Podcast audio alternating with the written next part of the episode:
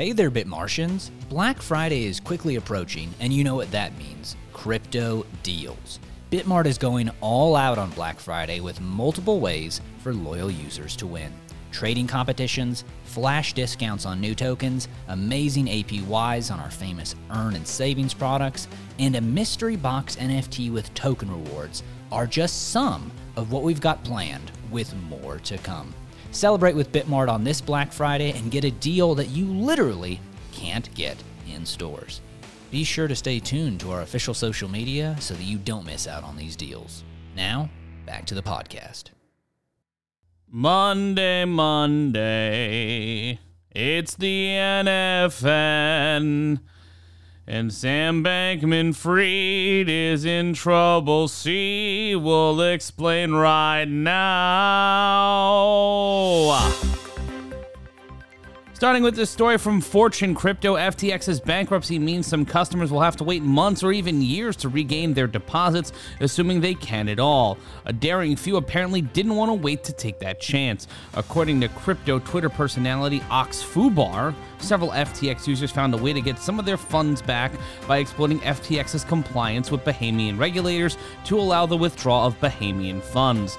Internal balance transfers were locked on FTX, which led to some users apparently buying next to worthless NFTs from Bahamian holders on the exchange's NFT marketplace for the full amount of funds locked that they could recover from the Bahamian holder after obviously paying a fee.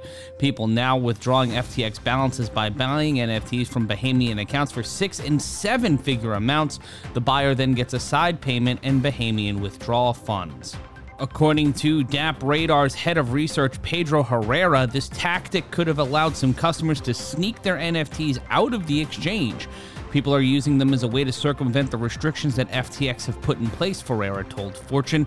FTX, quote, didn't focus on NFTs, and people have been exploiting that loophole. To take advantage of the loophole, a Bahamian user could buy an NFT for $1 and then list it for the amount of their locked funds plus a fee for example, $10 million. If an FTX customer buys the NFT for 10 million, the money would then transfer to the Bahamian seller's account like a normal sale and then can be recovered from the exchange. A Bahamian would list an NFT that he or she or they already own, and then they could have bought it then, and then the person did they did a deal with that had locked funds would purchase it from them, according to Loopify, a Twitter user, in an interview with Fortune. Singled out by Ox Fubar was a $2.5 million purchase and a $999,999 purchase of the FTX Crypto Cup 2022 key NFT collection. Several other transactions were tied to the Meltwater Champion Chess Tour in August, where in the millions of dollars, while others were for tens of thousands in trades made on Thursday and early Friday. Fortune was unable to reach the buyers and sellers involved in these trades to independently confirm their motives. Another NFT collection cited by Ox Fubar was the Great Ape, which saw several sales for hundreds of thousands of dollars early Friday morning, including Ape Art number 312, which sold for $10 million. The creator of the Great Ape NFT collection did not immediately respond to requests for comment. Neither did FTX. And to note, FTX takes a 2% transaction fee from each NFT sale, meaning they made at least $200,000 from one $10 million NFT sale. And uh, some people, including bankruptcy lawyer Matthew Gold of Kleinberg Kaplan, said that this could be a federal crime if one is taking assets from a bankruptcy estate under false pretenses adding that whether traders who exploited this loophole are penalized or not also may depend on whether or not they're based in the United States. Moving right along on this Monday, this story coming to us from Cointelegraph. The founder of the chain blockchain infrastructure, who goes by the internet pseudonym Deepak.eth, took to Twitter to announce the sale of their new NFT collection. The collection will either be sold to the highest bidder or else be placed in a fractional DAO in which they will sell 80% of the ownership. According to the chain founder, the collection is going for 8,000 ETH, which is roughly $10,258,720 at the time of this writing. The collection includes high ticket NFTs such as Tiffany Punks, which will include the NFTiff and physical pendant, some Bored Ape Yacht Club characters, mutants, and others. On November 10th, Deepak.eth began a thread on Twitter, which pointed the finger at the recent FTX turmoil as the reason why for dipping into the liquidity via their NFTs. They said although the company cut ties with Alameda in the summer, it continued to keep holdings in FTX and recently made a major deposit into the exchange. According to Deepak.eth, those funds are stuck and waiting for withdrawal, which led them to dig into other digital assets. Despite recent trading volumes of popular collections hitting lows, NFTs in these series have previously seen market highs into the millions. The community on Twitter responded to the listing, calling it the holy grail of NFT collections. Others commented on the collection, calling it amazing and uncanny. Many also sent their su- support to this random rich person on the internet, asking them to stay strong and hope they're okay even though they're probably going to make tens of millions of dollars off this sale. This is one of the many aftershocks of the FTX scandal and has left the industry scathed as regulators ready to pounce and other exchanges rushing to prove transparency.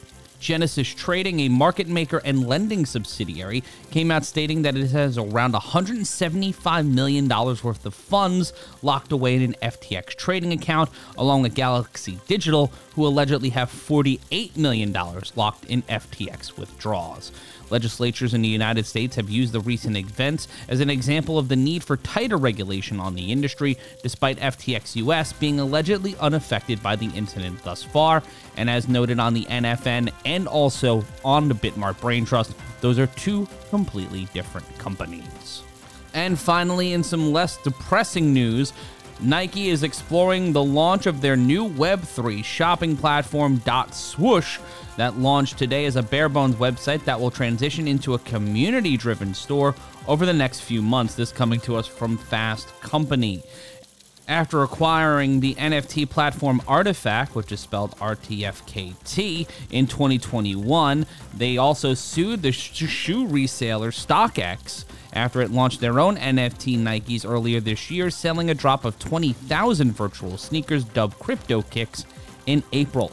Nike is now making a play to legitimize virtual apparel as part of its long term strategy. The project is led by Ron Faris, head of Nike's new Virtual Studios division, and the VP who has spent the last seven years developing Nike Sneakers app, a person who is hated by sneakerheads all over the world because of their coordinating of limited edition high demand sneaker drops that not many people are able to get, including former coworkers who I've seen get quite frustrated over the lack of good drops. Dot Swoosh seems aimed at taking sneaker drops into the future through a storefront anyone can easily access. Nike is building the platform first and foremost by focusing on consumer pain points around NFTs, we know we're not just targeting Web3 natives, we're targeting a more Web3 curious audience. People are afraid to buy NFTs because it's too confusing or hard, said Faris.